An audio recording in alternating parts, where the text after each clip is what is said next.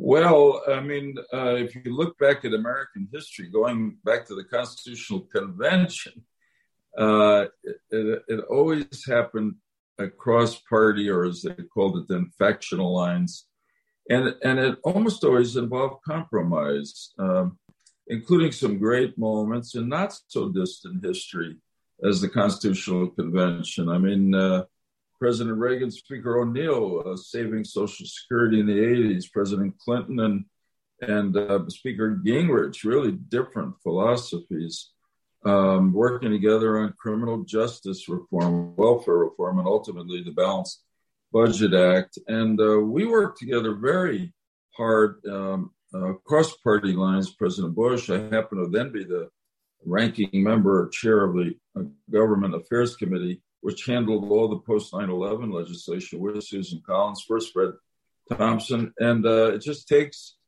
um, compromise. You can't get it all. Uh, uh, and if you, if you fight for 100%, you usually end up with 0%. Now, in the case of the post 9 11 legislation or Social Security, it was really a crisis.